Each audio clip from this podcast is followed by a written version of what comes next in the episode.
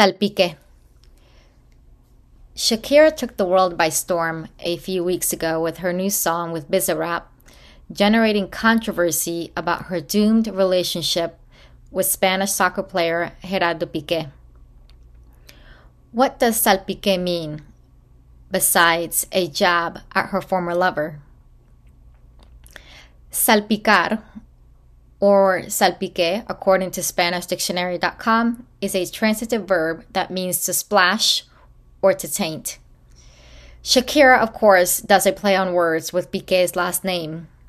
However, this podcast aims to share my experiences or people's experiences through their lens, where we, the humans, taint the world with our actions. Leading me to this Does taint really have to be a negative word? A special someone a couple of years ago told me, Daniela, your mouth is going to get you in trouble one of these days. Be careful what you say. I couldn't help but ponder was it my mouth? Or was it because we didn't see eye to eye? Or was it because we had different perspectives? Or even this was it because he was a man and I was a woman? For the record, we were arguing about politics. I'm a college professor high school teacher, journalist, sister, mom to two wonderful fur babies, Chacho and Josefina, and Gigi, three, daughter to two wonderful parents, and for the record, I am my parents' favorite daughter. But most of all, I am a human, one of 8 billion people that make up our fabulous planet Earth. My severe hearing loss, more on that later, that was undiagnosed correctly for several years in my early childhood plays a role, fundamental role today in how I think and operate in modern times. I embarked on a Euro trip by myself to France, Italy, England, Ireland, the Netherlands, with some friends, some family, and some parts of the trip by myself in 2021 and 2022. And my gosh, it really opened my eyes.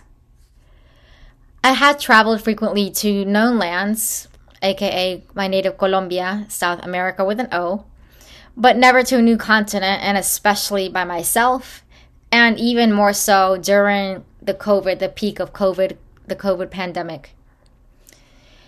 So this leads me to believe, and at that time, these experiences will help me feel more grounded. But at the same time, my gosh, I'm one of 8 billion people. The world just feels so big. So, what's my role besides being a daughter, mom to two for her babies, a friend, and teacher? Be careful, they might steal your stuff. It's so dangerous here. A tall and handsome French gentleman my age told me as he was administering my COVID tests upon missing my train, sadly from Amsterdam to London. I had just had a panic attack. It was very hot, it was very muggy, it was August, and I was also very hungry. I had to reroute my trip, and it was no easy task, especially during these early days of the COVID pandemic. I struggled a lot on these trips, especially this one, because people were wearing masks and it made it so much harder for me to hear and lip read.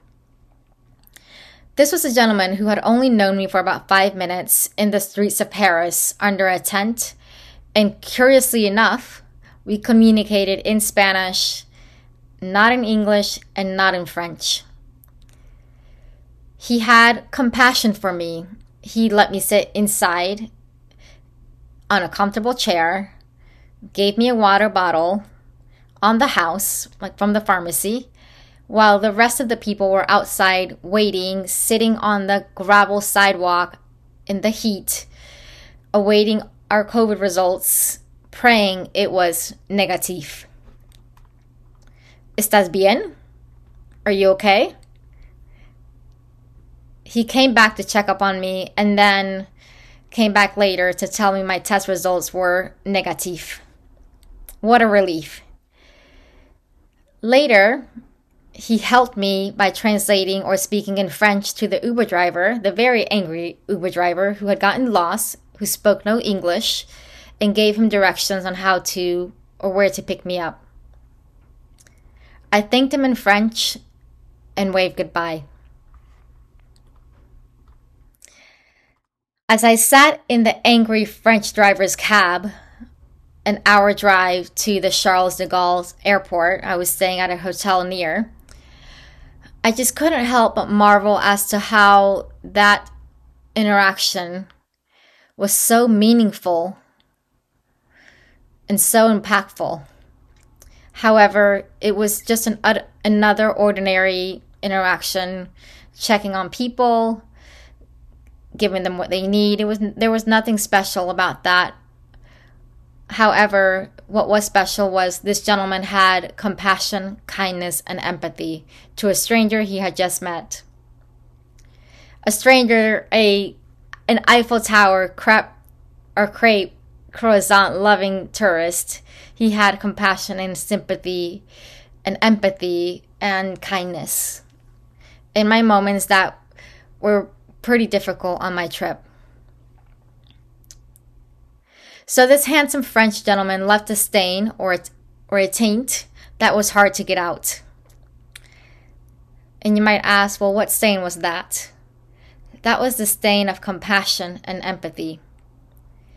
Those are the stains that we as a human race should strive for, as one of 8 billion speaking here.